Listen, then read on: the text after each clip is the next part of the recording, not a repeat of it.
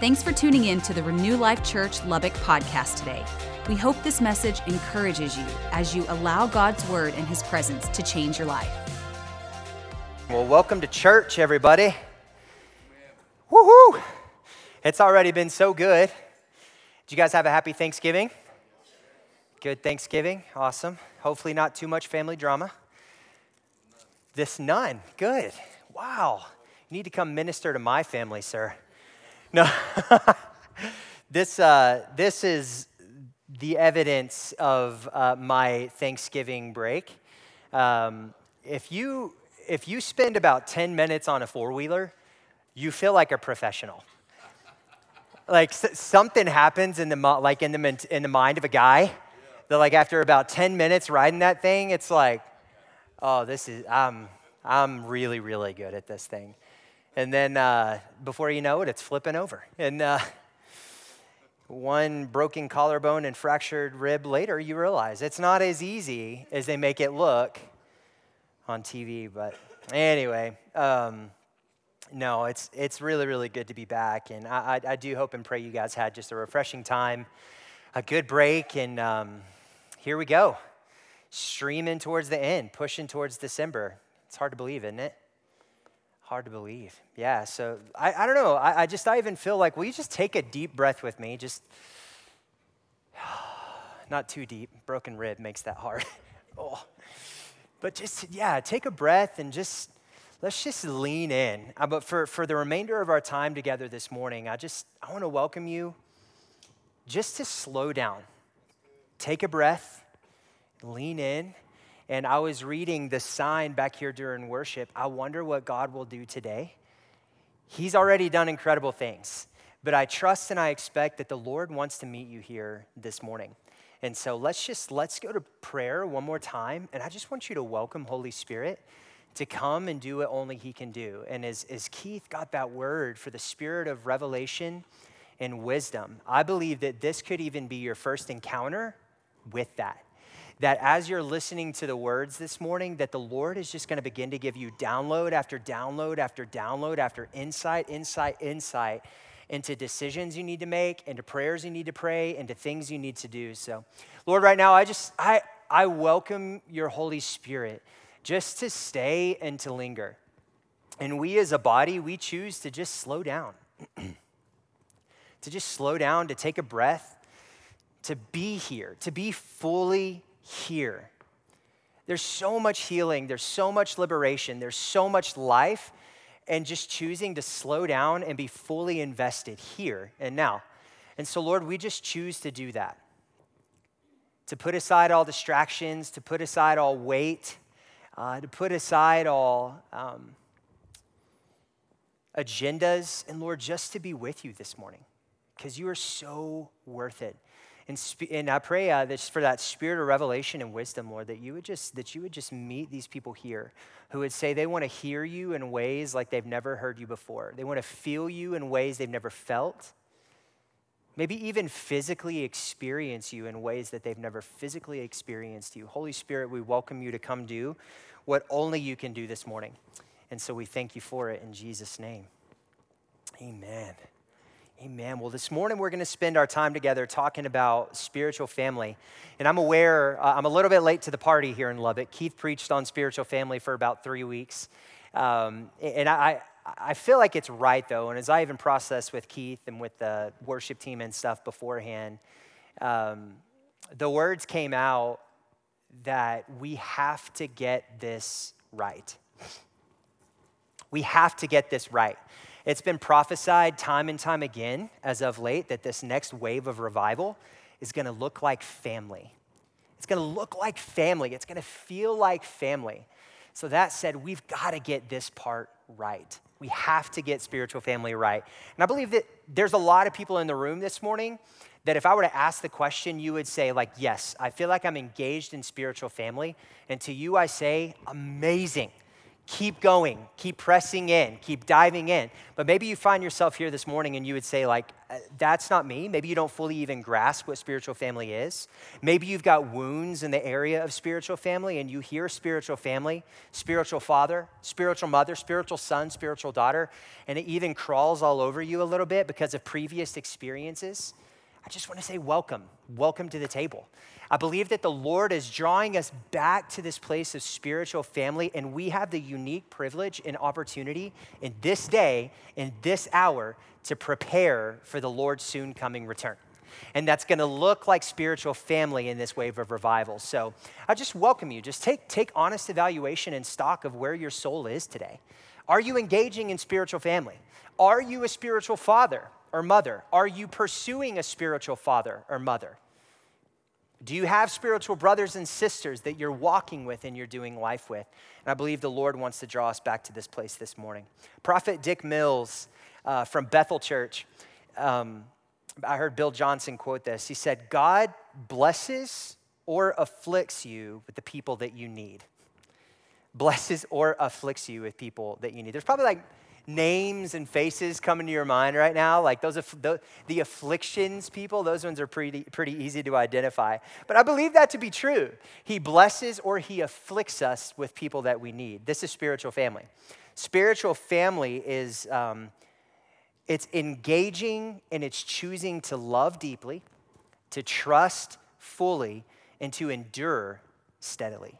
That's what spiritual family is. And I believe that there's three relationships that every disciple of Christ should have as we, um, as we engage in our relationship with Jesus, what it looks like to engage in spiritual family. Um, it, is, it is finding someone to follow, it is leading someone, and it is running with people. These are three relationships that I think are pretty um, extremely critical in our relationship with Jesus as a disciple. Um, the interesting thing about spiritual family, I've heard Braden describe it this way uh, spiritual family is the family that we get to choose. We don't get to choose our blood relatives that you just spent Thanksgiving with, but you get to choose your spiritual family. Um, in the modern era, in the Western world, uh, many of us don't live close to our, our actual families. You're here for work, you're here on location, you're here temporarily, you've been here for a decade, maybe you haven't seen your actual family in years and years. Well, this is where spiritual family, and even if you do have your family in this area, it doesn't nullify the value of spiritual family in your life. Uh, but spiritual family is the family that you get to choose. But here's the nuance of spiritual family. Just like we choose to engage in spiritual family, you also have the opportunity to disengage from spiritual family. And I believe that this is a trend that the Father is bringing awareness to and attention to uh, today because I feel like kicking the pressure valve on spiritual family is a decision made too easily. Kicking the pressure valve after a disagreement, after someone says something that you don't like, after you've been challenged in an area that you feel you're doing pretty well in after somebody approaches you and says, Hey, I noticed this thing in your parenting that I think you could really do better in, how do you respond? How do we engage with correction? How do we engage with um, how do we engage with people building us up and encouraging us? I believe that the Lord is calling us back to spiritual family, um, and it's unto this wave of revival that's actually going to sweep through our, our nation and through our world. Hebrews chapter 10, verse 23. Uh, 23 through 25 in the New Living Translation says, Let us hold tightly without wavering to the hope that we affirm, for God can be trusted to keep his promises. Verse 24 says, Let us think of ways to motivate one another to acts of love and good works and let us not neglect our meeting together as some people do, but encourage one another, especially now that the day of his return is drawing near. To participate in the body of Christ is to participate in the family of Christ. We are called to connection, we are called to spiritual family. I recently, I recently learned something about, about sheep how many sheep people? Like you know, you know a lot about sheep. I, did, I didn't realize this.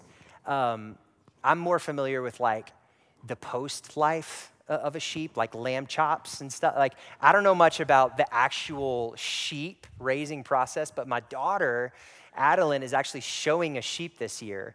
And so it's been like getting a drink out of a fire hydrant, trying to learn how to keep the sheep alive. They, they try to kill themselves. They're idiots. Like sheep, they're just stupid. Like they are so dumb. Uh, but sheep are interesting. And I was actually listening to a teaching about sheep the other day. And uh, Bill Johnson was talking about how sheep are actually born with long tails. Did you know that? You're saying yes, like, yeah, dude, you're an idiot. No. But get like tails that actually drag the ground. I had no idea about that. I had no idea that sheep were born with long tails because anytime I see sheep, they've got docked tails.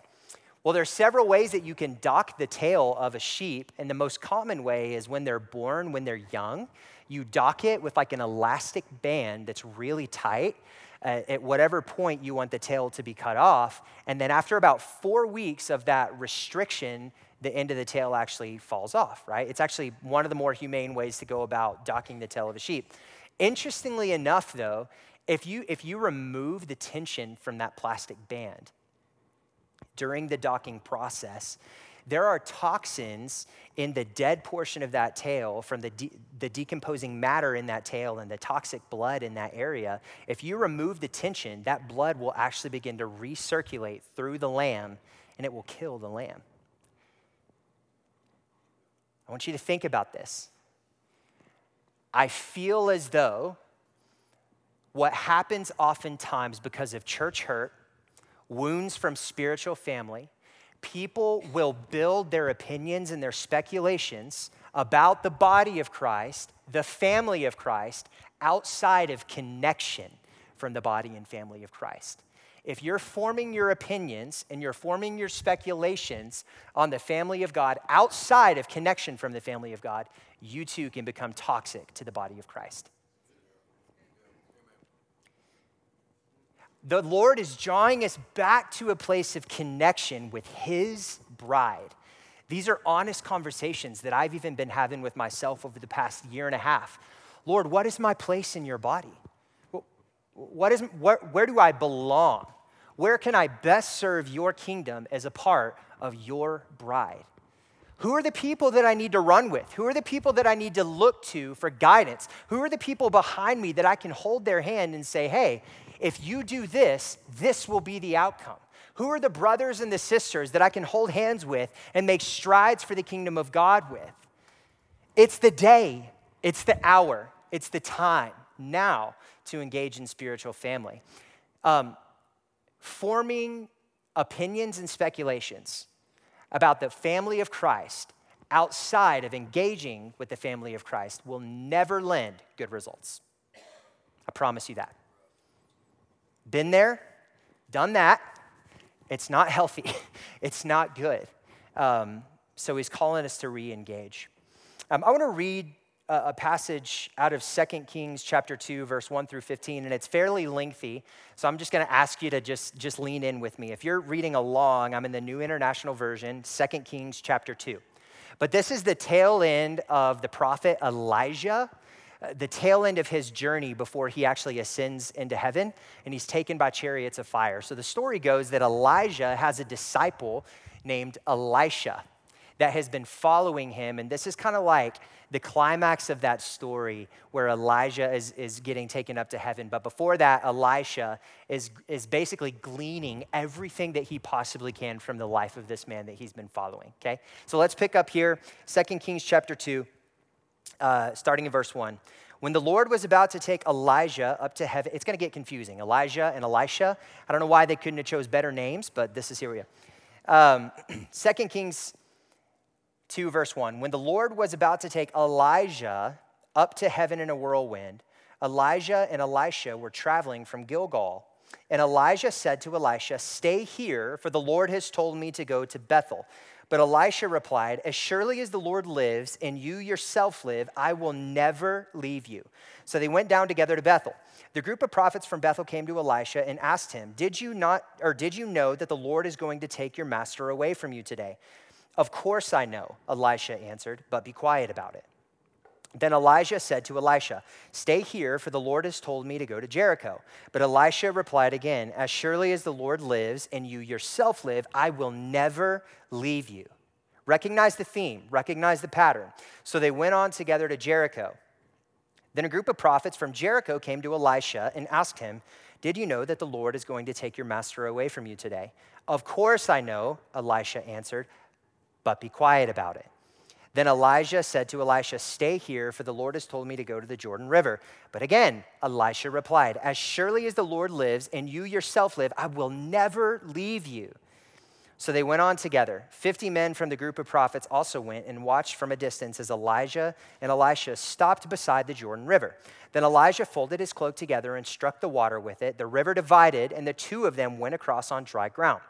When they came to the other side, Elijah said to Elisha, Tell me what I can do for you before I am taken away. So this is the ask. This is the moment where Elijah acknowledges the faithfulness of his spiritual son, Elisha, and says, Now, what can I do for you? You've been faithful, you've followed, you've stayed, you've endured. Now, what can I do for you? And Elisha replied, Please let me inherit a double share of your spirit and become your successor. You have asked a difficult thing, Elijah replied. If you see me when I am taken from you, then you will get your request. But if not, then you won't. As they were walking along and talking, suddenly a chariot of fire appeared, drawn by horses of fire. It drove between the two men, separating them, and Elijah was carried by a whirlwind and eh, carried by a whirlwind into heaven. Elisha saw it and cried out, "My father, my father, I see the chariots, the charioteers of Israel." And as they disappeared from sight, Elisha tore his clothes in distress. Elisha picked up Elijah's cloak, which had fallen when he was taken up. Then Elisha returned to the bank of the Jordan River. He struck the water with Elijah's cloak and cried out, Where is the Lord, the God of Elijah? Then the river divided, and Elisha went across. When the group of prophets from Jericho saw from a distance what had happened, they exclaimed, Elijah's spirit rests upon Elisha. And they went to meet him and bowed to the ground before him. Blah, blah, blah. That was long. That was long. I'm aware. But there are some themes here that I want you to recognize and acknowledge because this is a perfect example of what spiritual fathers and sons look like. There's a couple things that I observe in this passage of scripture. The first of which is Elijah actually gives Elisha an out. He says, Hey, stay here you do not have to come with me on this, on this voyage. Stay here. And Elisha says, Absolutely not. Like, until you're dead, as surely as God lives and as surely as you're alive, I absolutely will not leave your side. Three times he tells him this. Elijah actually gives him the opportunity. A spiritual father gives his spiritual son an opportunity to take a day off. And Elisha says, Absolutely not. I am with you to the end. And the best part about it, it wasn't just lip service. It wasn't just trying to stroke the ego of the guy that he was following, but it was actually a lifelong commitment from the heart of a son to the heart of a father that says, Where you go, I will go. The second thing I observe about this passage is that Elisha has this almost like uh, snarky response to the prophets from these different areas that they go to. Whenever they ask, Aren't you aware that your, uh, that your spiritual father, that Elijah is about to be taken from you today? And he says two different times to these prophets, he says, Yes, I know. Be quiet about it. It's like there's, th- there's this like defensive thing inside of him.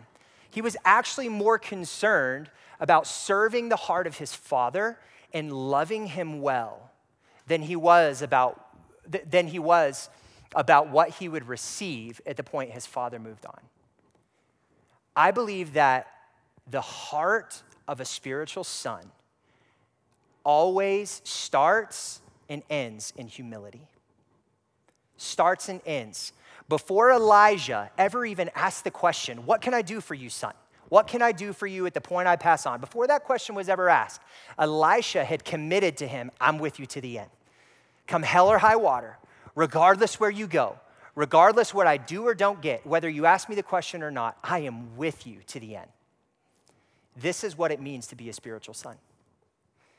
It's not this fake, superficial, showy, for the accolades, for how it appears to people on the outside. It's not this showy, speculative thing. It's this place of sincere endearment that says, You have something that I want, and I will follow you to the end, come hell or high water. It's long suffering, it's enduring. This is what spiritual family is it's long suffering and it's enduring. I feel like oftentimes we hear, we hear spiritual father, spiritual son, and the question can arise like, how do I even, how do I even begin? like, what even is this? Like, we're, I have never seen a chariot of fire. If you have, please, I want to hear that story. But I have not ever seen a chariot of fire like swoop down and take somebody to heaven. That's bananas, right? So, what does it look like to engage in spiritual family and find a spiritual father? I love Kris Vallotton's story. Kris Vallotton shares a story about when he was 17 years old. Um, he, he had just given his life to the Lord at that meeting, right? He, he had just given his life to the Lord at this meeting. And the leader of this meeting, it was like a home church type environment, tells him, You need a spiritual father. It was like the immediate next step, right? Which actually makes a lot of sense. Think about it. You've now given your life to the Lord. Now let's put you in proximity with someone who can show you how to walk it out, show you how to live it out. And what's interesting is he didn't go grab 40, 50, 60 year old men and bring them to Kris Vallotton. He went and he grabbed three guys, all in their early 20s. Kris Vallotton is 17 years old. And he says, Which one of these three people do you want to be your spiritual father?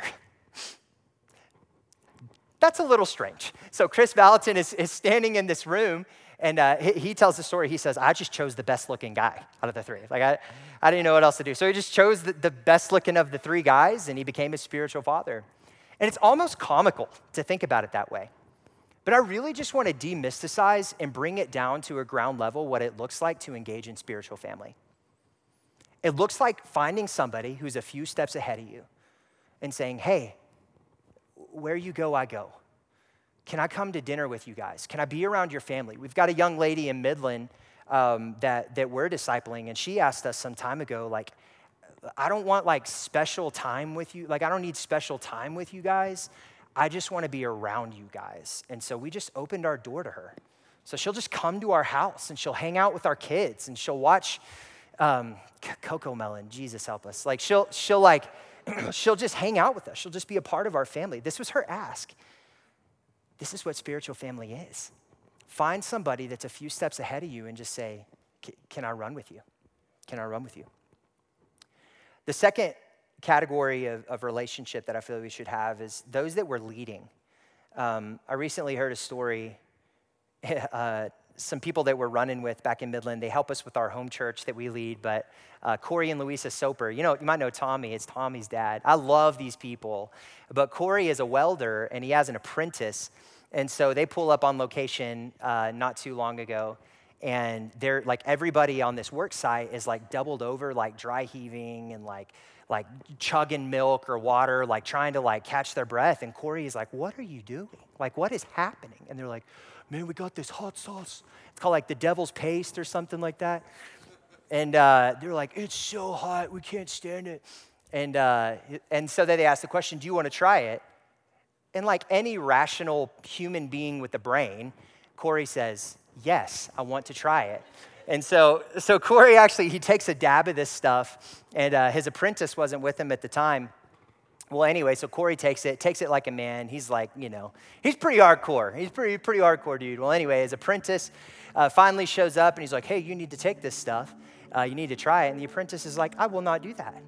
I will not do that. And he's like, yes, you will do that. And so he gets his apprentice to take the hot sauce. And anyway, but before the apprentice did it, he said, he said like, well, I want to see you do it. So Corey did it again. Like he took another dab of this stuff, and it, I, it's so funny because it's such like a just a funny story. But as I heard that story, it, I, it, it's really endearing to me because I feel like this is what leading people looks like. Leading well is simply loving well. It's inviting people into your story, not just the spiritual components, not just the church components and sitting on the front row or the last row for those of you back there. It's like, it's, it's, it's actually like engaging in life with people and saying, like, just you are welcome to our table. You, you are welcome here. I feel like many church wounds come from people who have received commitments that I will run with you. I'm with you through it all, through thick and thin. But you look at your life today and they're nowhere to be found. Like this one's really tough. But if you've been in church for any amount of, t- of time at all, I will guarantee you this, at least in part, is a part of your story. So I just, I want to just welcome you to this place of understanding. I don't know your story. I, I, I don't know the majority of your stories. But I will guarantee you that the majority of people in here have some form of wound from spiritual family, whether a father, a son, a mother, a daughter, a brother, a sister. You have some form of wound in regards to spiritual family.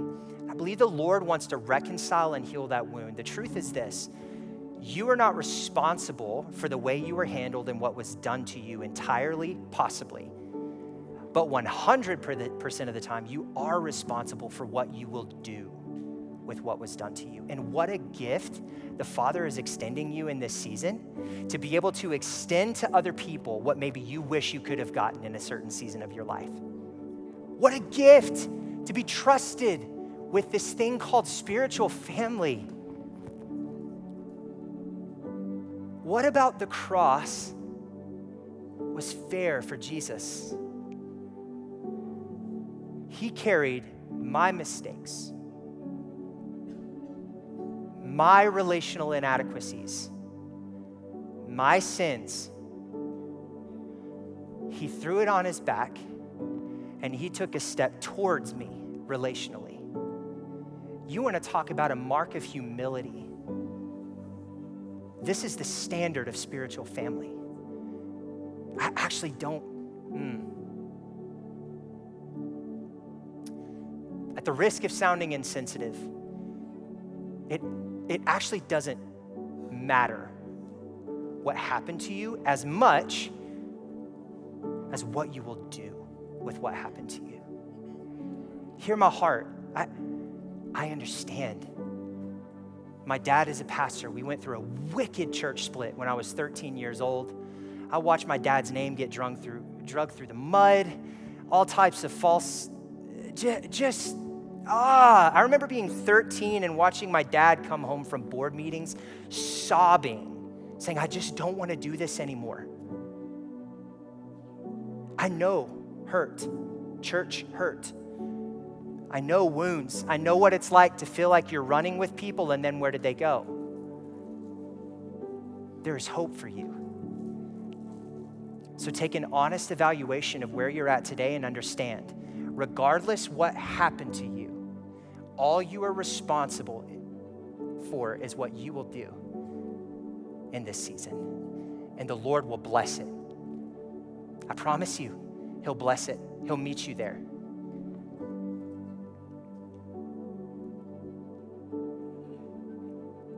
The last thing that I want to focus on today is the people that we run with. This is the one that actually came first for me in my story, is having people that I could run with, people that I could call, people that could call me and say, hey man, you are really, really bad in this area, um, and you're, you're not doing well. What can I do to help you? Like, even, even hearing that, some of you are like, that was my attempt at bowing up with a broken collarbone. It's not, it didn't go well. That's okay. It's just not okay to stay that way. The Lord is calling us back into relationship, and we have to have brothers and sisters. I, I got this vision some time ago of a middle school dance. I don't know if you've ever chaperoned a middle school dance. It's real weird. They're real awkward humans, generally. They left the room, so I can say that. They're strange people, middle schoolers. Um, but there, uh, there, there's always like this moment universally where like everybody's just hanging out around the outskirts of the dance floor. Ain't nobody dancing. No, no. They're like drinking punch, having cookies, hanging out until that one boy gets the courage to walk up to the one girl and say, Will you dance with me? And then inevitably, what happens is everyone else follows suit. There's absolutely no way around the difficult and awkward step of pursuing a friendship in your life. It feels like kindergarten. I'm having these conversations with my five year old son who's really introverted, super sweet kid, really lovable and likable. But that tension of like, I don't know, I don't, he's not the most outgoing guy in the world. Yeah, you still need friends. Yeah, well, I've done it this way for 30 years and I'm okay. Yeah, you still need friends. You're wrong. That's okay. Just get right.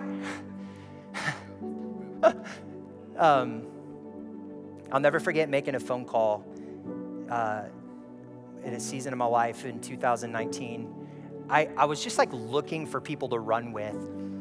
And I had this recollection of some guy that had led a Wild at Heart boot camp once, a, or not a boot camp, a Wild at Heart Bible study at one point in our church. I didn't even attend that, but I had recently read this book, Wild at Heart, and then uh, Becoming a King, which is kind of like uh, in the same vein. And I was wrecked. Like everything in my life changed when I read these books.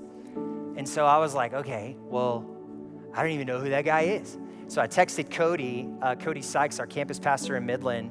Has been a couple years ago. And I was like, hey, who is that dude that led that Wild at Heart Bible study thing? And uh, he told me the guy's name. And so I was like, okay, cool. Do you have his number? He sent me his number. So I send this guy a text message and I'm like, hi. I don't know this guy. I'm like, I, I, was, I'm like literally pacing, like, this is weird. It's weird. This is weird. I don't want to do this. It's weird.